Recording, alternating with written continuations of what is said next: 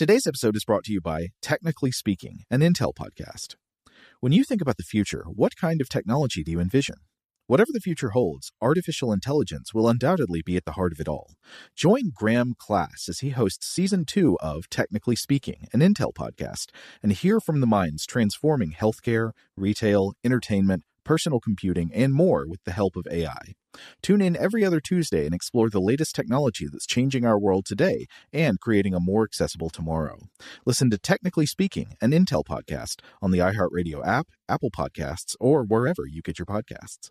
What's up? This your boy Lil Duval, and check out my podcast, Conversations with Unc, on the Black Effect Podcast Network. Each and every Tuesday, Conversations with Unc podcast feature casuals and in-depth talk about ebbs and flows of life and the pursuit of happiness. Unlike my work on stage, I tap into a more serious and sensitive side to give life advice and simply offer words of encouragement, yet remind folks to never forget to laugh. Every Tuesday, listen to Conversations with Unc, hosted by Lil Duval on the Black Effect Podcast Network, iHeartRadio app, or wherever you get your podcasts. Presented by AT&T. Connecting changes everything. Okay, picture this. It's Friday afternoon when a thought hits you. I can spend another weekend doing the same old whatever, or I can hop into my all-new Hyundai Santa Fe and hit the road. With available H-Track all-wheel drive and three-row seating, my whole family can head deep into the wild. Conquer the weekend in the all-new Hyundai Santa Fe. Visit HyundaiUSA.com or call 562 for more details. Hyundai, there's joy in every journey. When you buy Kroger brand products, you feel like you're winning. That's because they offer proven quality at lower than low prices. In fact, we guarantee that you and your family will love how Kroger brand products taste, or you get your money back. So next time you're shopping for the family, look for delicious Kroger brand products because they'll make you all feel like you're winning. Shop now, in store, or online. Kroger, fresh for everyone.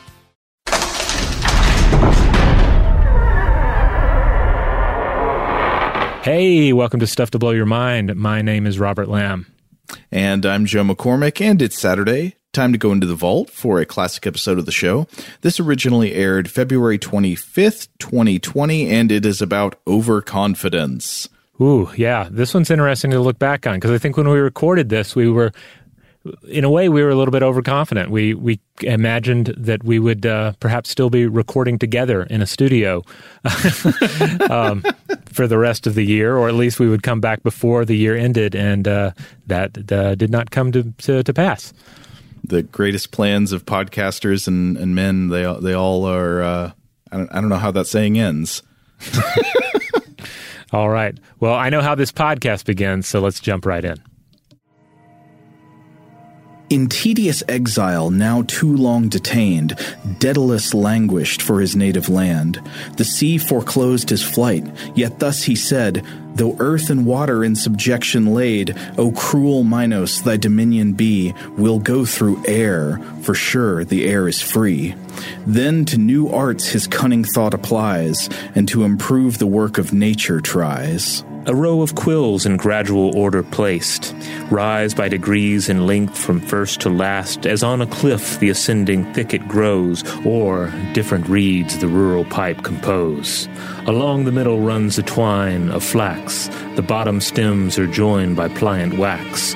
Thus well compact, a hollow bending brings the fine composure into real wings. His boy, young Icarus, that near him stood, unthinking of his fate, with smiles pursued the floating feathers which the moving air bore loosely from the ground and wasted here and there, or with the wax impertinently played, and with his childish tricks the great design delayed. The final master stroke at last imposed, and now the neat machine completely closed. Fitting his pinions on, a flight he tries, and hung self balanced in the beaten skies. Then thus instructs his child, My boy, take care to wing your course along the middle air. If low the surges wet your flagging plumes, if high the sun the melting wax consumes, steer between both, nor to the northern skies, nor south Orion turn your giddy eyes, but follow me, let me before you lay. Rules for the flight and mark the pathless way. Then teaching with a fond concern his son, he took the untried wings and fixed them on, but fixed with trembling hands, and as he speaks, the tears rolled gently down his aged cheeks. Then kissed and in his arms embraced him fast, but knew not this embrace must be the last. And mounting upward as he wings his flight, back on his charge he turns in aching sight. As parent birds, when their first callow care leave the high nest to tempt the liquid air, then cheers him on and oft with fatal art reminds the stripling to perform his part. These as the angler at the silent brook, or mountain shepherd leaning on his crook, or gaping plowman from the vale descries. They stare and view them with religious eyes, and straight conclude them gods, since none but they, through their own azure skies, could find a way. Now Delos, Paros on the left are seen, and Samos favored by Jove's haughty queen. Upon the right, the Isle of Lebynthos named, and fair Calymne for its honey famed. When now the boy whose childish thoughts aspire to loftier aims, and make him ramble higher, grown wild and wanton, more emboldened flies, far from his guide, and soars among the skies. The softening wax that felt a nearer sun dissolved apace, and soon began to run. The youth in vain his melting pinions shakes, his feathers gone, no longer air he takes. Oh, father, father, as he strove to cry, down to the sea he tumbled from on high, and found his fate, yet still subsists by fame among those waters that retain his name.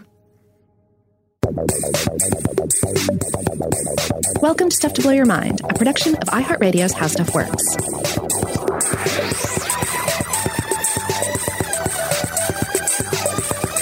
Hey, welcome to Stuff to Blow Your Mind. My name is Robert Lamb. And I'm Joe McCormick, and that was, of course, from Ovid's Metamorphoses, the Garth and Dryden translation, the story of Daedalus and Icarus. One of our favorites that uh, actually I'd say is a sort of recurring theme on invention as well. Yeah, yeah, it was one of our, I believe we wanted to originally call the show Daedalus, in Yeah. fact, um, uh, and, and it was decided that that was too obscure. The business masters were like, people will not know what that is.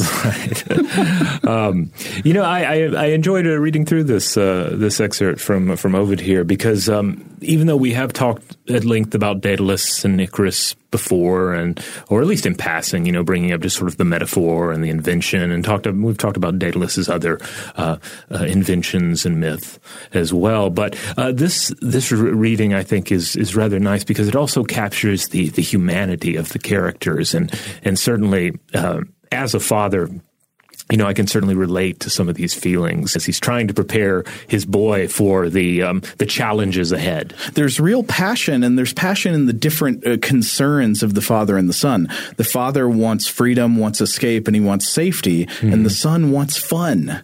It's basically um, Cat Stevens' song, uh, "Father and Son," uh, but in in uh, in mythic form. Now, there are a lot of themes you could get into uh, when discussing the story of Icarus and Daedalus. So one of the main themes, of course, that uh, people draw out of this story is the theme of overconfidence and overconfidence leading to disaster. Right. Yes. And so that is going to be our, our main focus for these episodes. Uh, we were pretty excited about it. We did no research, and uh, we and we think we can we can probably get four or five episodes out of this. So We can just wing it, you know. you know, ah, we're- winging it. Yes, Icarus. we can. Yes. Yes. that is what it is. I think that is.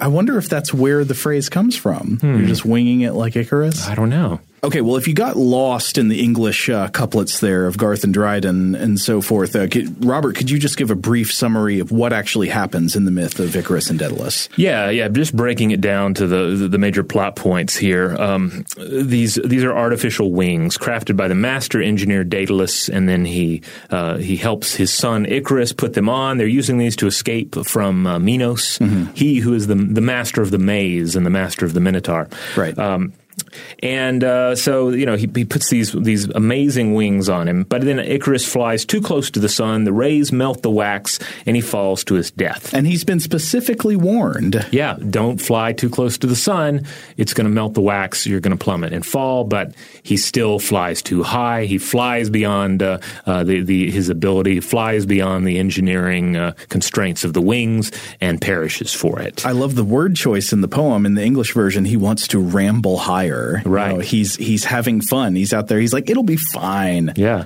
And, and I think one of the key things to keep in mind about this myth, if we're looking at it and focusing on overconfidence, is that Daedalus is a master uh, at, at creating these wings, and Icarus is no slouch at flying with them, obviously. Right. So it's not a you know an emperor's new clothes scenario where one is confident you know, in, in, with, without any underlying skill. Like there's plenty of skill to go around here, but the idea is that Icarus ascends just a little too high. He he goes to that place uh, that he is warned to to uh, to avoid, and that is his downfall. Even though there is a real basis for confidence, the confidence in the brain exceeds the confidence warranted by circumstances. Right. But then that becomes the whole focus of the myth, right? Nobody stops to admire, like, hey, Daedalus really built some amazing wings, and Icarus was really Right. great at flying them. Uh-huh. No, we just focus on the fact that he, he dies and falls into the ocean. And th- this very idea of like overconfidence that you know that that meets a tragic end is such a powerful and common theme of myths and drama throughout history. Yeah, myths and drama, and of course human histories, which of course Im- involve both myth making and uh, and dramatic storytelling. But there's just so much of it; it's such a frequent trope that, on one hand, it's easy to just not think about it. Like this is just what happens in our stories. So, you know, we either can't get enough of tales of hubris and uh, uh, and overconfidence, or it's just such a common feature of human enterprise and ambition that it's just a necessary plot point in almost any tale worth telling. Yeah, I think uh, it's not a coincidence that so many figures from history display hubris and overconfidence because I think overconfidence is the kind of trait that in a lot of cases specifically is what gets you into the history books. Yeah. And uh, and from a historical point of view, um, you know, granted, it's not always a simple matter because you know when you encounter the all too frequent tales of an overconfident but inept ruler, you have to consider that you know uh, the, these you know history is told by the victors, and this is likely you know the story about a about a, about a deposed ruler. But sure enough, you look at any um, you know history of kings and emperors, you'll inevitably find multiple examples of someone who is pointed out for their overconfidence. Like this, this ruler became too overconfident, and that was their downfall. And of course, the world of mythic expression is just full of wonderful examples to chew on. Um, uh, one that certainly comes to mind in Judeo Christian traditions, and especially in Milton's literary treatment of the character, is uh, that of Satan, uh, like the classic character who uh, who you know was prideful enough to rebel against the all powerful Creator God, and uh, and then falls for it. and that is actually a concept from the Bible itself, from uh, the- from the Tanakh. I mean, in Proverbs sixteen eighteen, you get pride goeth before destruction, the haughty spirit before a fall. Yeah. Uh, and then, of course, we, we already talked about, about Icarus, but yeah, you'll find plenty of examples of God smiting immortal underlings or mere mortals for defying them. And often their central crime is basically they, that, that they dared to think themselves greater than they are. They overstepped their status and place in the grand hierarchy. In fact, in addition to, uh, to Icarus, I think at least two tales are worth pointing out, but these are by far not the only stories of, of gods punishing mortals and immortals for overstepping their boundaries. Uh, one of my favorites is the the web of Arachne. Uh, so this is this is a wonderful tale in which you have the the mortal Arachne who challenges Athena, goddess of wisdom and crafts, to a weaving contest. Which, of course, is always a terrible thing to do. Never challenge a god uh, to a contest. Unless it's a fiddle contest, and that god is the devil, and you're down in Georgia. Right, and then yes, maybe you can pull it off in the, in that in, in, in that specific scenario. Um, but uh, but it, but in this scenario, you know, you're not dealing with the devil; you're dealing with the goddess Athena, and so uh, Athena, as one might expect, crafts a perfect tapestry, uh, resplendent in depictions of the gods punishing mortals for their hubris. Uh, and Arachne creates an equally awesome tapestry, but hers depicts all the various ways that the gods have manipulated and tormented mortals. Um, So she's getting a little fresh. Yeah, well, they- they're both putting a lot of um, uh, you know a, a lot of uh, emotion into their uh, their work here. They're and they're both kind of taunting the other with uh, their subject matter. The problem is Arachne is immortal and Athena is a god, uh, and of course the Greek gods are not known for their reasonable demeanor. Right, so, they don't play fair. Right, they don't, and so Athena doesn't play fair. Instead, she becomes enraged. She destroys Arachne's work, beats her, and leaves her to suicidal shame. And after she has died, uh, Arachne becomes the spiders of Earth, and that's kind of you know the origin story for spiders and and so it's forth. biological etiological myth, right? It tells Yeah. why spiders weave. Yeah. But, but one of the interesting wrinkles in all of this is that both tapestries are accurate from their creators' points of view. The, the ending to this story is either yet another example of the gods' cruelty or another example of mortals being rightfully punished for their pride. Um, and again, uh, much, much like uh, the Icarus scenario, Arachne is highly skilled. Like she crafts a, a work that rivals or even equals or, or perhaps even surpasses the work of the goddess. Uh, so she may not have, have overstepped her ability, but she certainly oversteps her place. Right. It's a different kind of pride. She wasn't overconfident in how good of a weaver she is. She was overconfident in what she could get away with saying. Yeah. And then, of course, another uh, example, and one that we come back to again and again on the show, is that of Prometheus. Uh, Prometheus, the Titan, having stolen from the gods the, the, the, the secret of fire, defied them in giving this secret to the mortals. Uh, he is then punished uh, for all eternity for this sin. Yeah. Another one that comes to my mind is the myth of Phaeton, the uh, the son of the god Helios. Who, Oh. remember he wants Yes. to pilot the chariot. He's like, I want to get in the chariot, but uh, he's warned it would not be a good idea, and he's like, No, no, I can handle it. I can do it. Yeah, I can drive. And he gets in there, and the horses. I I don't remember exactly what happens. Like the horses don't recognize him or something. They go nuts, and the chariot crashes into the earth or something. Or Right. there, there's general disaster. Right. Yeah, that's a good one. And then there- there are various other uh, tales as well that, that we could we could uh, we could focus on because uh, again, it's just a recurring theme in Greek mythology, but but also uh, you know other uh, belief systems as, as well. Like uh, for instance, just briefly, there's a, a fun Chinese example of pride and punishment in which uh, the Yellow Emperor makes use of of Ying Long, the responding dragon, to execute the god of war Chi You after he dared to raise arms against the Yellow Emperor. So there, that would be a tale of the god of war being overconfident in his ability to overthrow Right. the Yeah. the king. Yeah, so many times you do see a more of a, a militant example of this. You know, the idea that oh, you think you can defeat the god, but you cannot, and you're punished for that. Um, either, you know, and then other times it's a contest or something to that effect. One thing that I love in the Greek conception of, of hubris is that there was a goddess that existed purely to splatter people who displayed arrogance and overconfidence. And this was the goddess Nemesis, who I really think we, we I, I wish we had a Nemesis today. uh, so I found, I was looking around for stuff about Nemesis and I found this amazing thing that was a, um, a hymn to the goddess Nemesis composed by somebody from ancient Greece named uh, Mesomedes. And this is a translation by somebody named D. Yeld. Uh, so I've got to read this. This, this boiled my brain. Winged Nemesis, turner of the scales of life, blue eyed goddess, daughter of justice, who with your unbending bridle dominate the vain arrogance of men and loathing man's fatal vanity, obliterate black envy. Beneath your wheel, unstable and leaving no imprint, the fate of men is tossed. You who come unnoticed in an instant to subdue the insolent head. You measure life with your hand and with frowning brows hold the yoke. Hail, blessed immortal goddess, winged nemesis, turning the scales of life, imperishable and holy goddess nemesis, victory of unfurled wings, powerful, infallible, who shares the altar with justice and furious at human pride, casts a man into the abyss of Tartarus. yeah, when I read that uh, at home the other day, I like literally exclaimed out loud. Um, while I'm not usually a big like cast people into Tartarus kind of guy, you know, I don't love like eternal torment and mm-hmm. hell and all that. I, I do kind of wish for a nemesis sometimes to like fly in, scoop up the fatally vain and arrogant leaders who, you know, uh, inflict their overconfidence on everybody else and kind of just toss them under the wheel.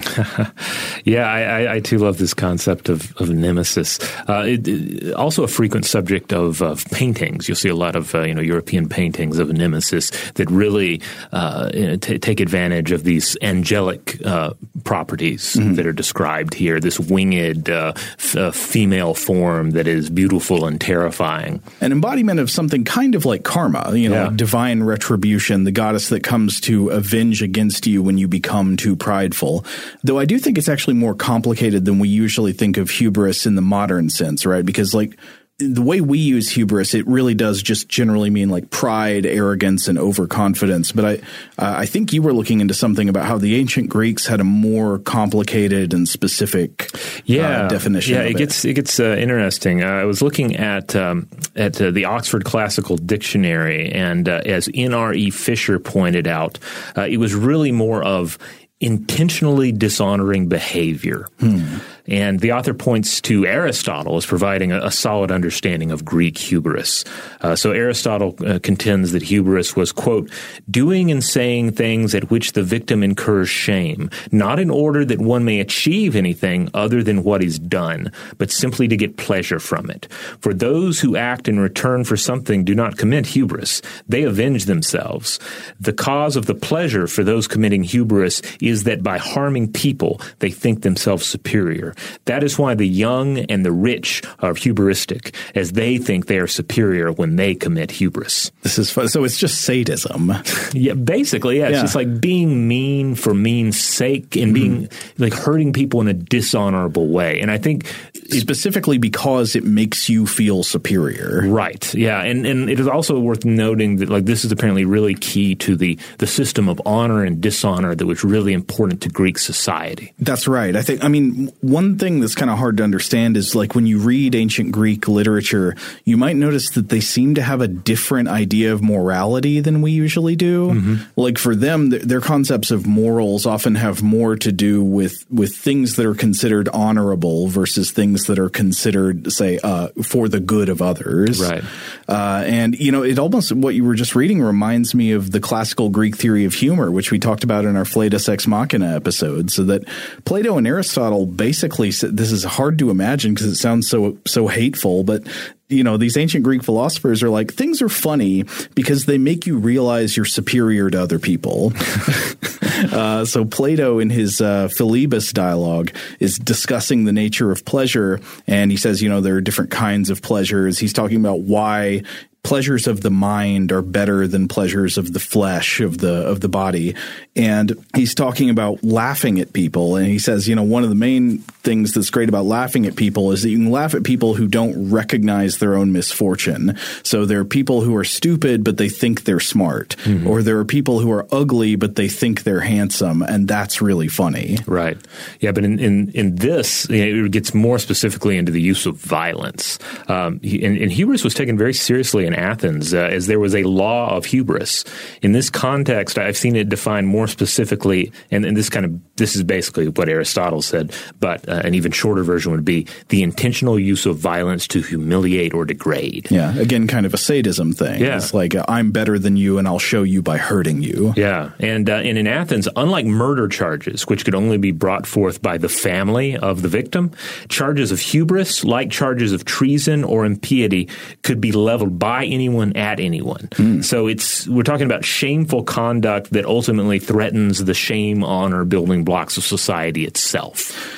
You know, I do see a connection, even though th- this is different than what we usually think of as hubris. I, I see what's going on here. Like I see the the uh, the conceptual link, the link between pride, arrogance, overconfidence on one hand, and sadism on the other. I mean, yeah. it, it sadism almost seems to kind of imply an assumed pride and arrogance and overconfidence. Yeah. It, it, assumes a worldview without stating it that one is, you know, better, more deserving than other people, and that their fates are subordinate to your own. Yeah, it, but it is it is weird to think of this from like a modern standard because I you know I can think of numerous examples of of individuals, especially like popular celebrity type individuals, where you you think of them and you think, oh, well, that person is clearly uh, guilty of hubris And yet, by the Greek definition, I don't know. Have they actually used violence against someone? Like one of the examples, uh, a political example that was brought up was like if if one politician struck another during a speech, like that's. But I don't know. In ancient Greece, maybe that was that was an easier thing to occur, and certainly there are examples of things like that occurring in American political history. But uh, I mean, not recently.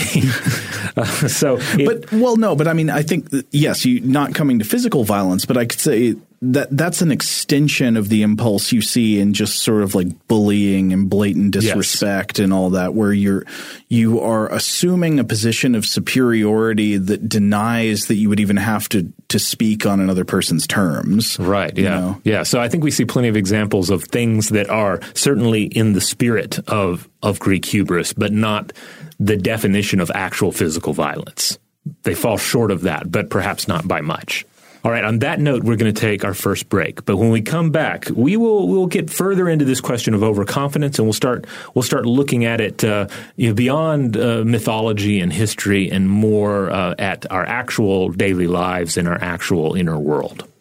Shout out to Astepro for sponsoring this episode and providing us with free samples. Rob, as the uh, the local host with allergies here, they sent you some of their nasal spray to treat your allergies. What was your experience like? Yeah, that's right. I always wrestle with the pollen a bit when it rolls in during the spring. So they sent me the little uh, nasal spray. I tried out the product, and yeah, it sure did help me get on top of my symptoms for the day.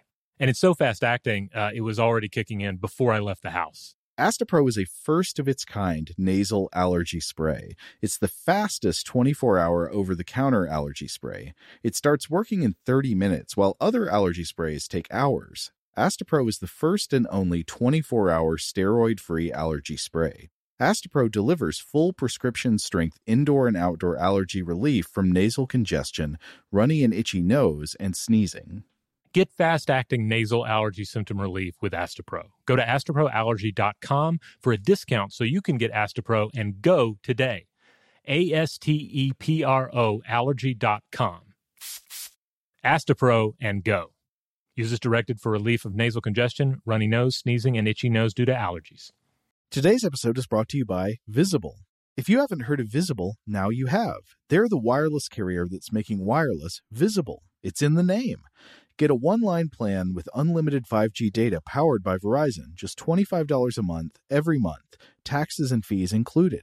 Having a one line plan means you only need you to save.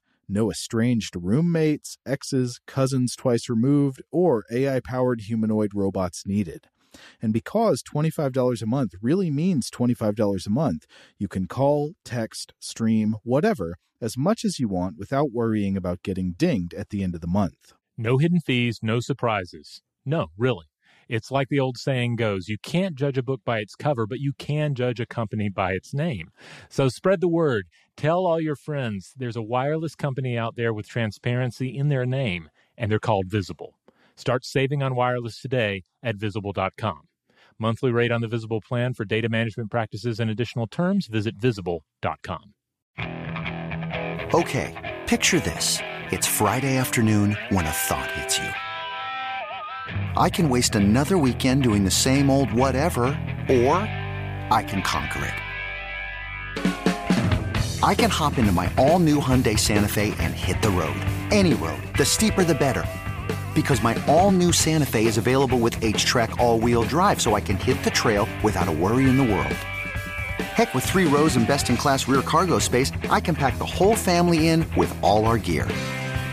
We've got available dual wireless charging for our phones so we'll never lose touch with civilization and we won't lose touch with the primordial power of Mother Earth. So which is it? Waste the weekend or do something a little more epic? And conquer it in the all-new Hyundai Santa Fe. Visit HyundaiUSA.com or call 562 for more details. Hyundai, there's joy in every journey. Today's episode is brought to you by eBay eBay Motors is here for the ride. Remember when you first saw the potential?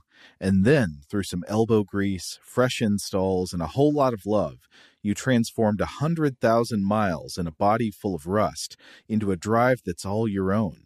Look to your left, look to your right. It's official. No one's got a ride like this. There's nothing else that sounds like, feels like, or looks like the set of wheels in your garage. With over 122 million parts, you can make sure your number one ride or die stays running smoothly so there's no limit to how far you can take it. Brake kits, turbochargers, engines, exhaust kits, roof racks, LED headlights, bumpers, whatever your baby needs, eBay Motors has it. And with eBay Guaranteed Fit, it's guaranteed to fit your ride the first time, every time, or your money back. Plus, at these prices, well, you're burning rubber, not cash. Keep your ride or die alive at ebaymotors.com. Eligible items only, exclusions apply.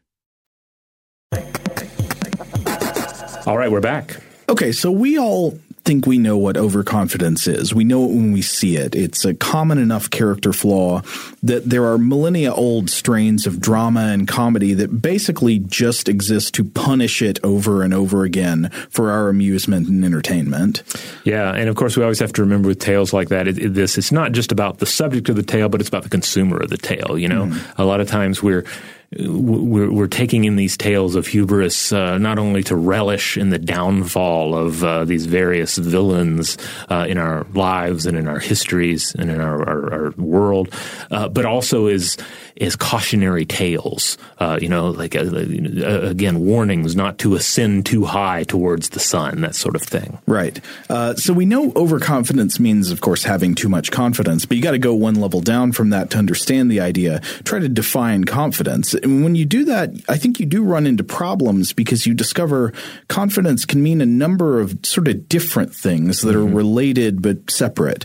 So I was looking at a few just dictionary definitions to help get these uh, in order, and, and I think the Merriam-Webster ones capture it pretty well. So one is a feeling or consciousness of one's powers or of reliance on one's circumstances. So applied to the self, that's basically the statement, I can do this. Yeah. And that confidence could be well founded or not well founded.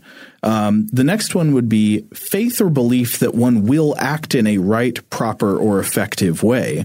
That one's a little more complicated. So that that's not just I can do it, but I will do the right thing. Like a, a, a, an example of this that I run into every now and then is discussions of what will happen if I win the lottery. You will not be able to handle all that money coming into your life, and you're not prepared for what it's going to do to your your your social world. But then you think, I don't know. I think I can handle it, though. I think I'm the exception. I think I, would be able to put that money to good use, and I don't think wealth will change me at all. Right. You're like, I'll give it all to charity. Yeah. sure. Yeah.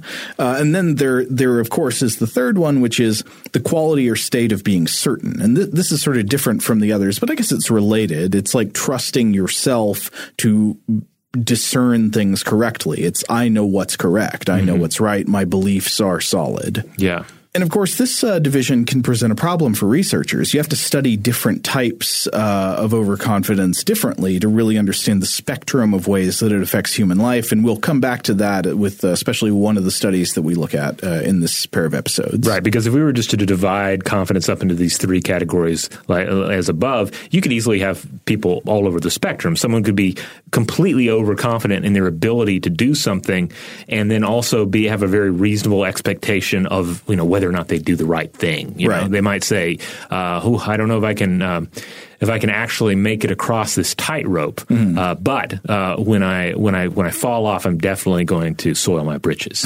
You know. and I think there is a there's evidence that there's a pretty big difference in how uh, confidence in your abilities and performance manifests versus how confidence in your the correctness of your beliefs manifests. Yeah. Um, but if we zoom in on specific types of overconfidence, we can find some of the best supported effects in all of psychology, really. And so, one very recent paper that we wanted to look at was published just this year in 2020 in Psychological Bulletin by Ethan Zell, Jason E. Strickhouser, Constantine Sedikides, and Mark D. Alicke. And it's called The Better Than Average Effect in Comparative Self Evaluation, a comprehensive review and meta analysis. Uh, and so this was a huge survey of existing published research on something called the better than average effect, which is the tendency for people to perceive their abilities, attributes, and personality traits as superior compared to their average peer. So what would that actually mean? Here's an example. Almost everybody thinks that they are a much better than average driver. Good drivers correctly think this. Bad drivers incorrectly think this. Few people actually think I am a bad driver or even I am an average driver.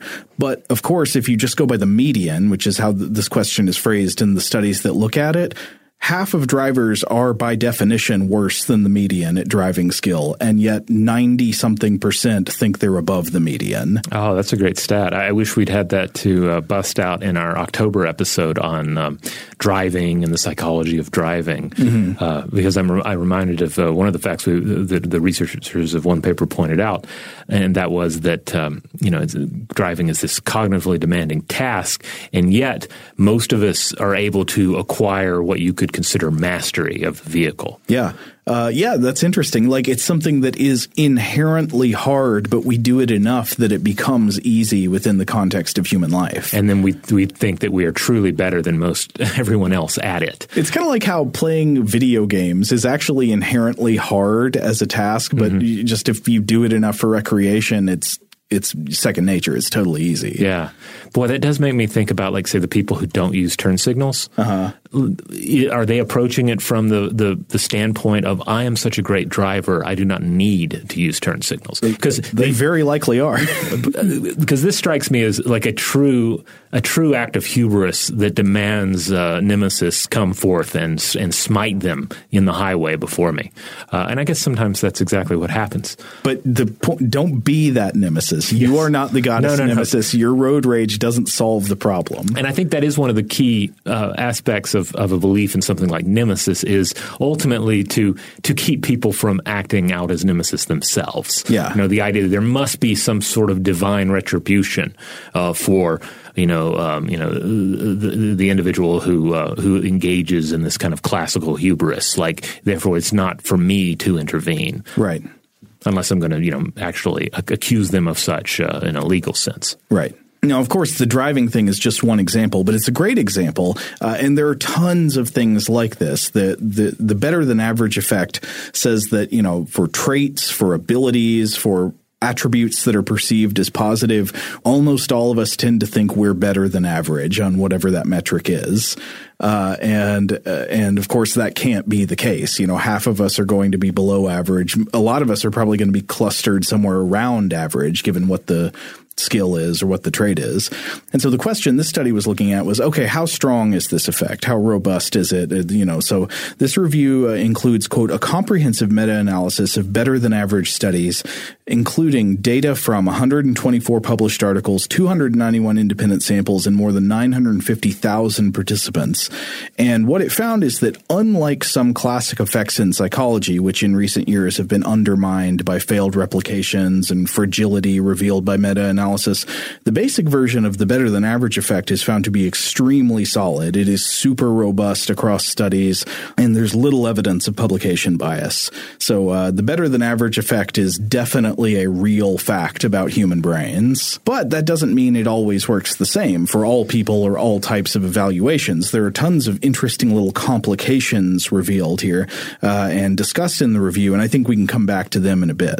So a minute ago, we were talking about how overconfidence has actually different manifestations that are not the same, and you might need to study them separately. Uh, and I came across a couple of interesting papers, both of which had the Berkeley professor Don A. Moore as an author. One from 2008 with co-author Paul J. Healy called "The Trouble with Overconfidence," published in Psychological Review, and one from 2017 with Derek Schatz called "The Three Faces of Overconfidence," published in Social and Personality Psychology Compass. Now, both of these papers explore the idea that there are actually three importantly different kinds of overconfidence, which are sometimes lumped together in, in people talking about the uh, psychological overconfidence bias. And they're pointing out that they need to be treated independently, studied independently whenever possible. And I think this is a really helpful place to further categorize types of overconfidence for the rest of our discussion. So, are, are you ready for the three types? Let's jump in. Okay, so the three types they highlight are overestimation, overplacement, and overprecision. Now, overestimation is thinking that you're better than you are. And specifically, this is an overconfidence in your own qualities in an objective sense, just out there and, you know, floating in the void or compared to some objective measure. So if you think you have $500 in the bank, but you really have 300, that's overestimation. If you think you're taller than you are, if you think that you never spell words wrong, but in reality, you actually do spell words wrong all the time. If you think you can run a mile in six minutes, but actually it'll take you 14 minutes. These are all cases of overestimation. These are the sort of things that other people or life itself will uh, will call you on. Yeah, uh, uh, typically, uh, and th- this one's interesting because it it's it kind of has it runs a spectrum from just pure self delusion, mm-hmm. like you could if you were to think I have a million dollars and you do not have a million dollars, that sort right. of thing. I mean, most of the time people don't overestimate to that extent, but they right. might overestimate how much money they've got in the bank to a small extent. Right, or you know, or, or I'm certainly thinking of, of smaller examples that. Um, that, that, fit into my life. Like, for instance, me uh, overestimating uh, the amount of time I have before I need to pick my son up from school, or overestimating the amount of free time I'll have to say, you know, watch a terrible B movie during a work week. This is very perceptive of you, Robert, because actually we'll come back to this later on. I think probably in the second episode. Mm-hmm. That exact thing you mentioned, the planning fallacy, yeah. is one of the most common and most robustly demonstrated types of overestimation. People regularly think that they will have, they will be able to accomplish more in less time than they actually can. Yeah, uh, another uh, example would be uh, you know when we pack books to bring on say vacations. Mm-hmm. Oftentimes yes. we can be a little uh, you know, overconfident in either our, our, our, reading speed or the amount of time we'll have to uh, to to spend with those books. I know that feeling. Yeah, when I'm when I'm traveling, I'm going on an airplane or something. I bring like four books with me, yeah. and then I end up reading like three pages of one of them. Yeah. All right, so that's one that we can, I think we can all relate to for sure. Okay, now the next one, that's overestimation. The next one is called overplacement. And this is similar but a little bit different. Overplacement is the exaggerated belief that you are better than others. So it's similar to overestimation, except it involves judging yourself relative to other people instead of just judging yourself kind of floating in the void or relative to some objective measure. So this would be like, uh, you know, Jeff thinks, okay, if we rated all the guys in the office in in order of handsomeness, I would be in first place. But in fact, if you did that, he would be in sixth place. uh, he's rating himself relative to the other people in the office. Okay. Uh, or Jeff thinks he is smarter than all of his siblings, but actually he is not. Or this is a very common one, I think. Jeff thinks he works harder than other people in the country he lives in, but in reality, he works fewer than the average number of hours. So, to use a, a direct comparison to differentiate between the two, overestimation would be thinking you're five nine when you're actually five eight. Overplacement would be thinking you're taller than Doug when Doug is actually taller than you. So, uh, overplacement really entails a, a broad spectrum of, of potentially subjective measures. You know, who because who is deciding who is the most handsome at the office? Like, what is the Right. judging body for this? Oh, and uh, uh, subjectivity, I think, plays a very important role in what types of uh, overconfidence we're most susceptible to, right? Yeah. And we, we can talk more about that as we go on. But yeah, I think you're exactly right about that. Though you can frame it in terms of objective measures like imagining who your coworkers would rank or something like that. Like you could actually do it and you could guess about how it would go. Yeah, yeah, uh, I, I, yeah, I can, I can see that, but still, it's you know, you're getting into questions of like, what are the criteria, uh, you know, for for judging Jeff's appearance or Jeff's intelligence? That's one too. Even though we have we have various uh, you know tests and, and ways of measuring these things, but they're not without controversy. They're not without some disagreement, and then we get into different types of intelligence. You know. Um, and as far as work goes, is it possible that Jeff works incredibly hard during an, an average number of hours? You know, or should we perhaps shame Jeff's workplace for encouraging an oppressive work atmosphere where it's just about how many extra hours you pour into the day? And how attractive you are. Yeah, and yeah, and uh, it's, it's so you know overplacement definitions of uh, overconfidence really can get into this icky territory. I feel of like classism, racism, sexism, uh, meritocracy. And, and other systems that revolve around putting you in your place and telling you exactly what you can be and what you can accomplish. And it can it can actually itself be a form of, of sort of the, the, the very form of hubris that Nemesis would have punished. You know? I, yes, I think exactly right. Yeah, that even that form of hubris we were talking about earlier, that's like the you know the uh, the cruelty to other people to show your superiority to them. Mm-hmm. That clearly assumes a, a, an overplacement thing. Yeah. Like you you are just naturally assuming that you are better, or more worthy, more deserving of high status and superiority than other people are. Yeah, it's it's a relative judgment between you and some other you know the victim of whatever cruelty you're showing. But again, the, the, evidence is that we do a lot of this kind of thing, and lots of it are, are, obviously not evil and cruel like that. A lot of it just might be like, "Oh, yeah, I think I probably work harder than than most of the people at my workplace," but actually, you don't. Hmm. Yeah, I, I, don't know. I just see. A, I, I feel like there's a tremendous potential for cruelty in this. Of course, this yeah. one, and, and to the to the extent that like even even more moderate versions of it are kind of the um, you know the tip of the the talon mm-hmm. uh, on the overall beast. You know. Well, I mean, it's definitely the case with uh, with the driving example, you know, mm-hmm. so the better than average effect that I mentioned earlier that there's great uh, great evidence for, this would be an example of overplacement, right? Because mm-hmm. you're comparing yourself to other people in general. You're saying like, no, I'm a better than average driver, but 90 something percent of drivers think that. Yeah. Okay, well, we can we can come back to a discussion on this, but let's get to the third one. Okay, the third one is a little different than the other two. The third one is over precision, and this is one of the definitions that we talked about, you know, from the more uh, everyday dictionary understanding, over precision is being too sure that you know the truth. This is what we might also call epistemic overconfidence. It's being overly certain that your beliefs are correct. So, uh, to go back to Jeff, Jeff is 100% sure that Vincent Price was in Transformers Age of Extinction. like, definitely he was the voice of one of the robots. He wasn't. But Jeff will argue with you about this. He's like, no, I'm sure. I've looked it up before. He was in there. I'm positive. Or another, you ever done a trivia night? You've been on a team with somebody like Jeff, who's very confident about all of his answers. You know, he's positive. Write it down. He keeps getting stuff wrong. I don't go to a lot of trivia nights, but uh, but I can imagine it. I used to do trivia night. Yeah. And, uh, yeah. It, so it's it's horrible to have somebody like that on your team who's consistently that way. But I also recall the feeling of being like that on an individual question and then getting it wrong. And like it hurts worse than anything. It's the most embarrassing thing ever. Oh, yeah. I guess I do kind of remember some of that. Uh, I don't know. I also value Jeff for just pushing the, the, the, conversation along and like, let's go, let's go ahead and select something and move on mm-hmm. so we can, we can be done with this question. Right. If you don't care about the trivia part. Yeah. Well, I mean, it's like, the trivia part is just a reason to be there in a bar, right? I mean, depends on what the prize money is. The prize money is generally like what uh, you know, you know twenty five bar dollars. Yeah.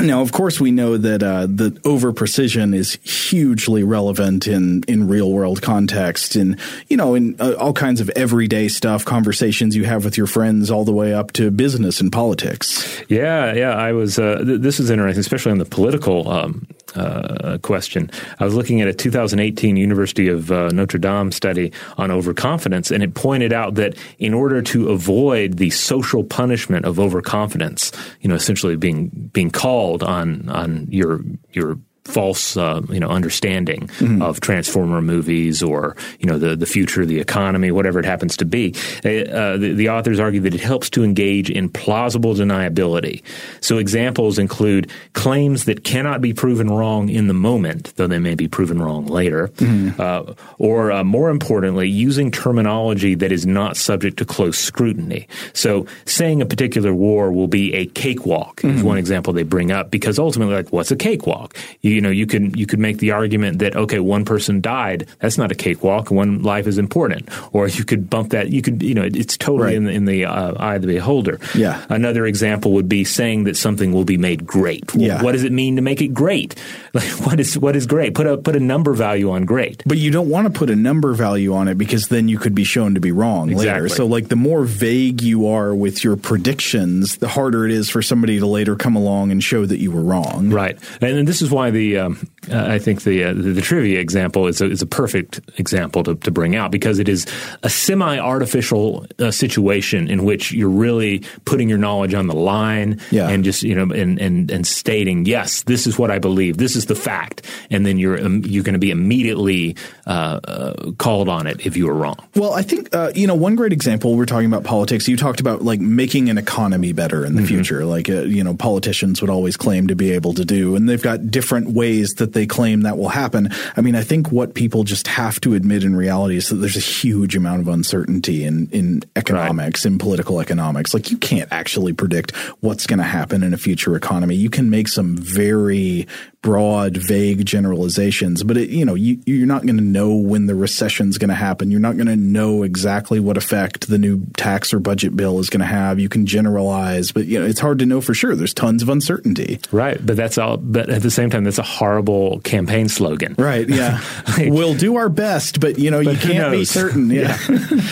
Yeah, so people are going to continue to gravitate towards these statements, especially these vague statements that protect the uh, the liar uh, in question. Yeah. So I mentioned these two papers that both had uh, Don A. Moore as one of the authors, and they both of them looked at what percentage of the existing papers in the scientific literature uh, on overconfidence were looking at each type of overconfidence. And there, so the 2008 study found that 46% of papers were looking at overestimation, uh, 32% were overplacement, and 22% were overprecision. And then uh, they looked at it again on papers that had come out since that one in the 2017 paper, and they found that 60% were overestimation, 21% overplacement, and 19% on overprecision. One of the main ones we're going to keep looking at in this episode series is about overplacement. It's about the better better than average effect. But I'm struck by the fact that in both of these analyses, the least attention is going to overprecision, which seems like perhaps the most important of these effects to study. Yeah, I mean, maybe it's one where we, you know, you know, certainly the you know the study I mentioned is not is not really presenting something that is not already intrinsically understood. You know, lying and uh, inflating estimation, basically playing the, the social game. I mean, that's what humans do. So maybe we're just we have a, a, a built-in uh, tendency to safeguard ourselves again, except in semi-artificial situations like tests and trivia nights. I mean, th- that's a big problem. Th- This is, of course, a problem in all kinds of arenas of mm-hmm. psychology research, but it's definitely a big problem in studying overconfidence because, as several of the authors I've been reading have pointed out, it, it can be really hard to recreate the types of overconfidence projection scenarios that occur in the real world in the lab. Right. All right. On that note, we're going to take one more break, but we'll be right back. Today's episode is brought to you by Visible. If you haven't heard of Visible, now you have. They're the wireless carrier that's making wireless visible. It's in the name. Get a one line plan with unlimited 5G data powered by Verizon, just $25 a month, every month, taxes and fees included. Having a one line plan means you only need you to save. No estranged roommates, exes, cousins twice removed, or AI powered humanoid robots needed. And because $25 a month really means $25 a month, you can call, text, stream, whatever, as much as you want without worrying about getting dinged at the end of the month. No hidden fees, no surprises. No, really. It's like the old saying goes you can't judge a book by its cover, but you can judge a company by its name. So spread the word. Tell all your friends there's a wireless company out there with transparency in their name, and they're called Visible. Start saving on wireless today at visible.com. Monthly rate on the Visible plan for data management practices and additional terms, visit visible.com. Okay, picture this. It's Friday afternoon when a thought hits you. I can waste another weekend doing the same old whatever, or I can conquer it. I can hop into my all new Hyundai Santa Fe and hit the road. Any road. The steeper, the better. Because my all new Santa Fe is available with HTRAC, all wheel drive, so I can hit the trail without a worry in the world. Heck, with three rows and best in class rear cargo space, I can pack the whole family in with all our gear. We've got available dual wireless charging for our phones, so we'll never lose touch with civilization, and we won't lose touch with the primordial power of Mother Earth. So which is it? Waste the weekend or do something a little more epic? And conquer it in the all-new Hyundai Santa Fe. Visit HyundaiUSA.com or call 562 for more details. Hyundai, there's joy in every journey. Today's episode is brought to you by eBay. eBay Motors is here for the ride. Remember when you first saw the potential? And then, through some elbow grease, fresh installs, and a whole lot of love, you transformed a 100,000 miles and a body full of rust into a drive that's all your own. Look to your left, look to your right. It's official. No one's got a ride like this. There's nothing else that sounds like, feels like, or looks like the set of wheels in your garage. With over 122 million parts, you can make sure your number one ride or die stays running smoothly so there's no limit to how far you can take it. Brake kits, turbochargers, engines, exhaust kits, roof racks, LED headlights, bumpers, whatever your baby needs, eBay Motors has it.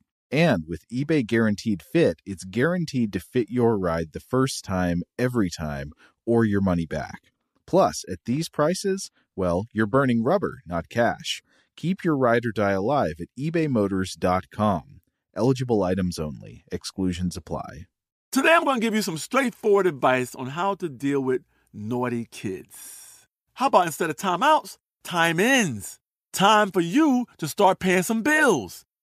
I'm JB Smoove, and that was a full episode of my new podcast, Straightforward, inspired by guaranteed straightforward pricing from AT&T Fiber. Get what you want without the complicated. AT&T Fiber, live like a gigillionaire. Available wherever you get your podcast. Limited availability in select areas. Visit AT&T.com slash hypergig for details. All right, we're back. Okay, so I wanted to go back to that paper that I mentioned earlier in the episode, the one that just came out this year in Psychological Bulletin, the the uh, comprehensive review and meta analysis of the existing research on the better than average effect, the the thing where people just tend to think that you know they evaluate themselves as better than average on all different kinds of qualities. Uh, so the researchers themselves in this paper from 2020, and again that was Zell et al. Uh, they define it thusly: they say BTAE is the proclivity to rate one's current abilities, attributes, or personality traits more favorably than those of the average peer.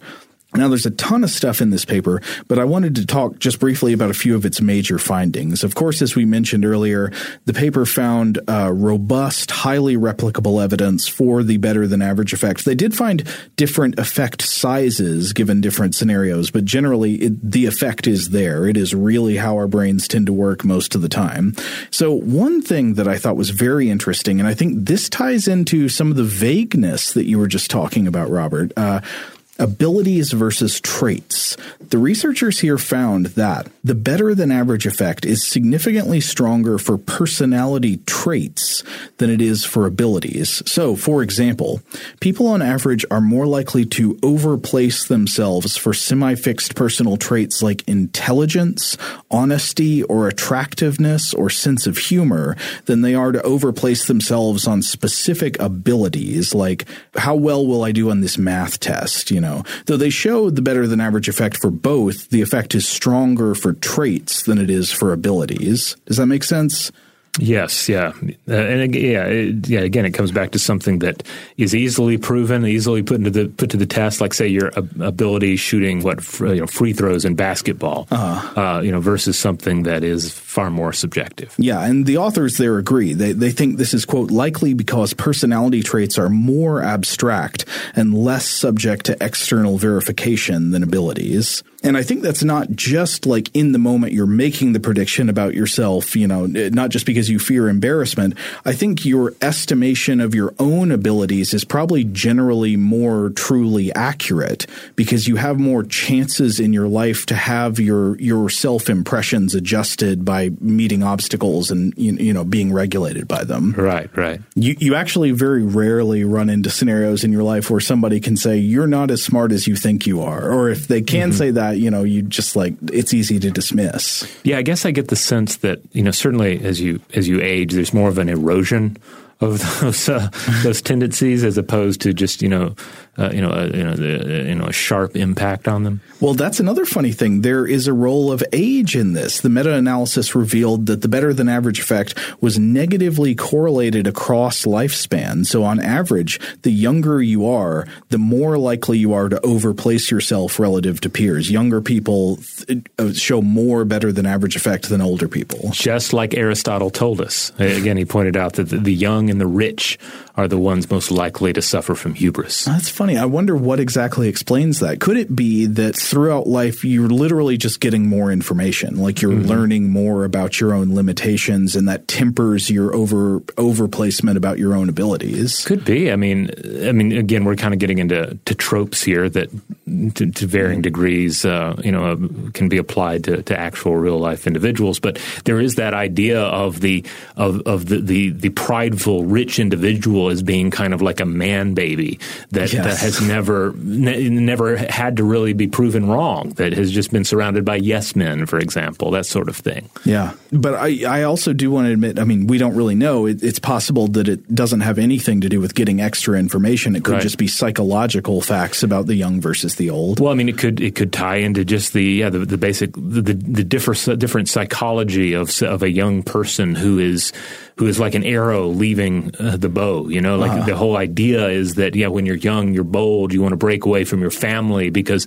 that's ultimately how you're going. You're, you're just obeying the genetic mission of the organism. That's true. It could it could be that there are stronger pressures in favor of inflated confidence in a younger brain. Yeah. Here is another interesting one negative better than average effect versus positive better than average effect. The authors write, quote, when examining 36 matched comparisons in which other variables were held constant, the better than average effect was larger for positive dimensions than negative dimensions, which suggests that the motive to self enhance or exaggerate one's positive qualities may be more pronounced than the motive to self protect or minimize one's negative qualities.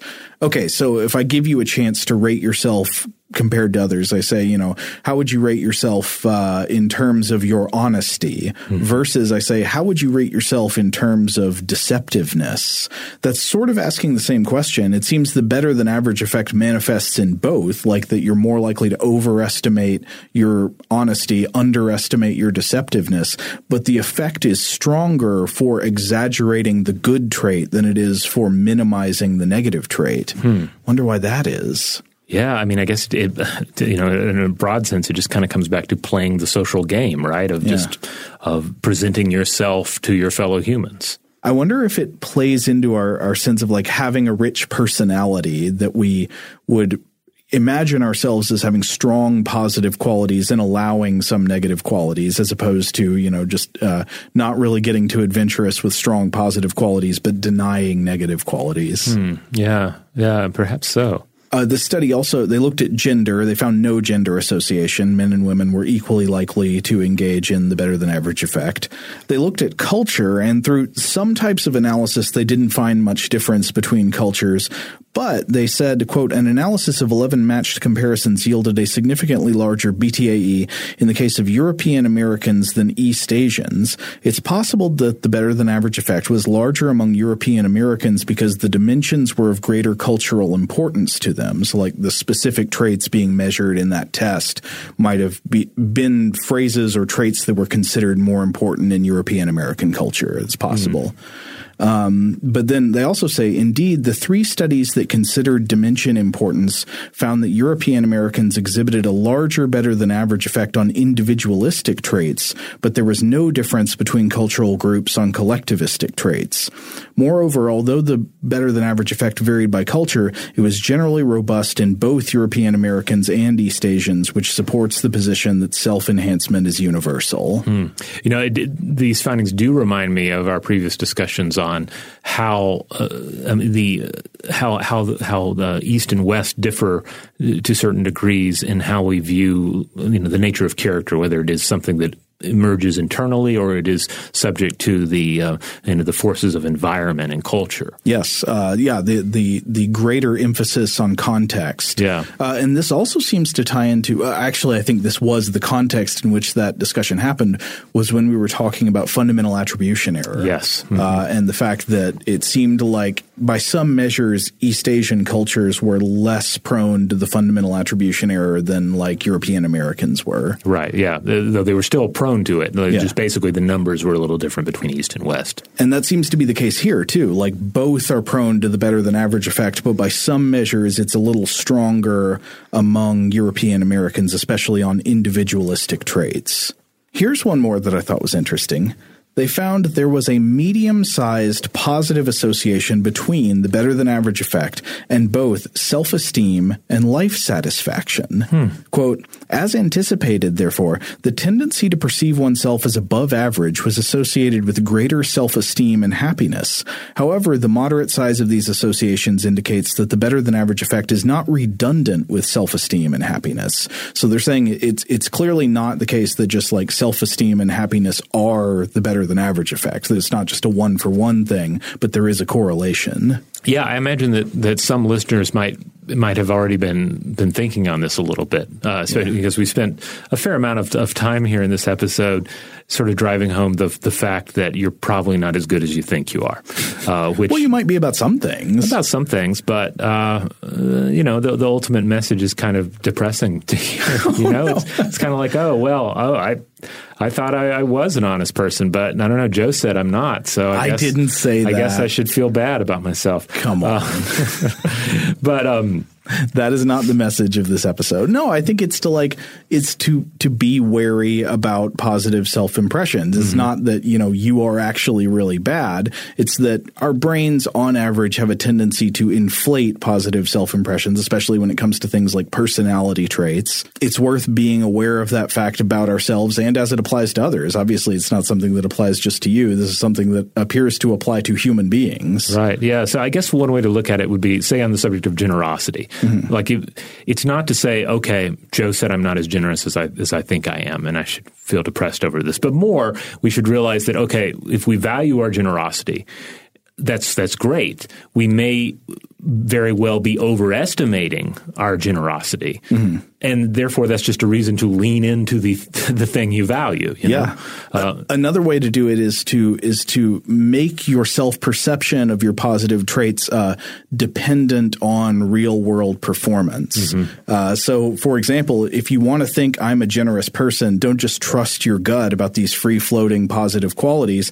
Prove it to yourself. Right. right? You have to do things that make it true. Yeah. What would a generous person do in this scenario, and then do it. Yeah. All right. Well, we're going to go ahead and cut this episode off here, but we will be back in the next episode to continue discussions of overconfidence, uh, you know, what it means from a psychological standpoint. We'll also get in, into a little bit into the, the business scenario uh, here, which is, uh, which I, I have to say is a lot more interesting than it sounds. What are you saying? There's overconfidence in business? Yes, No believe it or not, believe it or not, there is.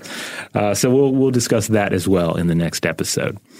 In the meantime, if you want to check out other episodes of Stuff to Blow Your Mind, uh, such as you know some of these episodes we've been referring back to here, uh, or if you want to check out Invention, our other show, you can find them both wherever you get your podcasts. If you go to stufftoblowyourmind.com, that will shoot you over to the iHeart listing for this show, but you can find us anywhere. And wherever that happens to be, just make sure you rate, review, and subscribe uh, because uh, those actions really help us out in the long run. Huge thanks, as always, to our excellent audio producer, Seth Nicholas Johnson. If you would like to get in touch with us with feedback on this episode or any other, to suggest a topic for the future, or just to say hi, you can email us at contact at stufftoblowyourmind.com.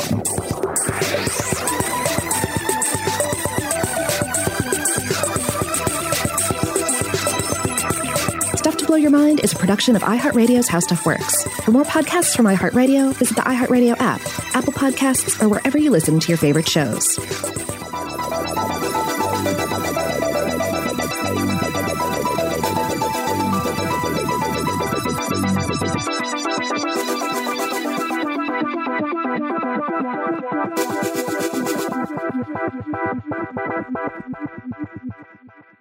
Today's episode is brought to you by Visible. The future of wireless is here, and it's transparent. Switch to Visible, the wireless company that makes wireless visible. Get a one line plan with unlimited 5G data powered by Verizon, just $25 a month, every month, taxes and fees included. No hidden fees, no surprises, no, really. What are you waiting for? Get with the times and switch to Visible at visible.com. Monthly rate on the Visible plan for data management practices and additional terms, visit visible.com. Okay, picture this. It's Friday afternoon when a thought hits you. I can spend another weekend doing the same old whatever, or I can hop into my all new Hyundai Santa Fe and hit the road. With available HTRAC, all wheel drive, and three row seating, my whole family can head deep into the wild. Conquer the weekend in the all new Hyundai Santa Fe. Visit HyundaiUSA.com or call 562 for more details.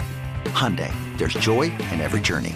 Xumo Play is your destination for endless entertainment. With a diverse lineup of 350 plus live channels, movies, and full TV series, you'll easily find something to watch right away. And the best part? It's all free. Love music? Get lost in the 90s with iHeart 90s, dance away with hip hop beats, and more on the iHeartRadio music channels. No logins, no signups, no accounts, no hassle. So what are you waiting for? Start streaming at play.xumo.com or download from the app and Google Play stores today. All you can stream with Xumo Play.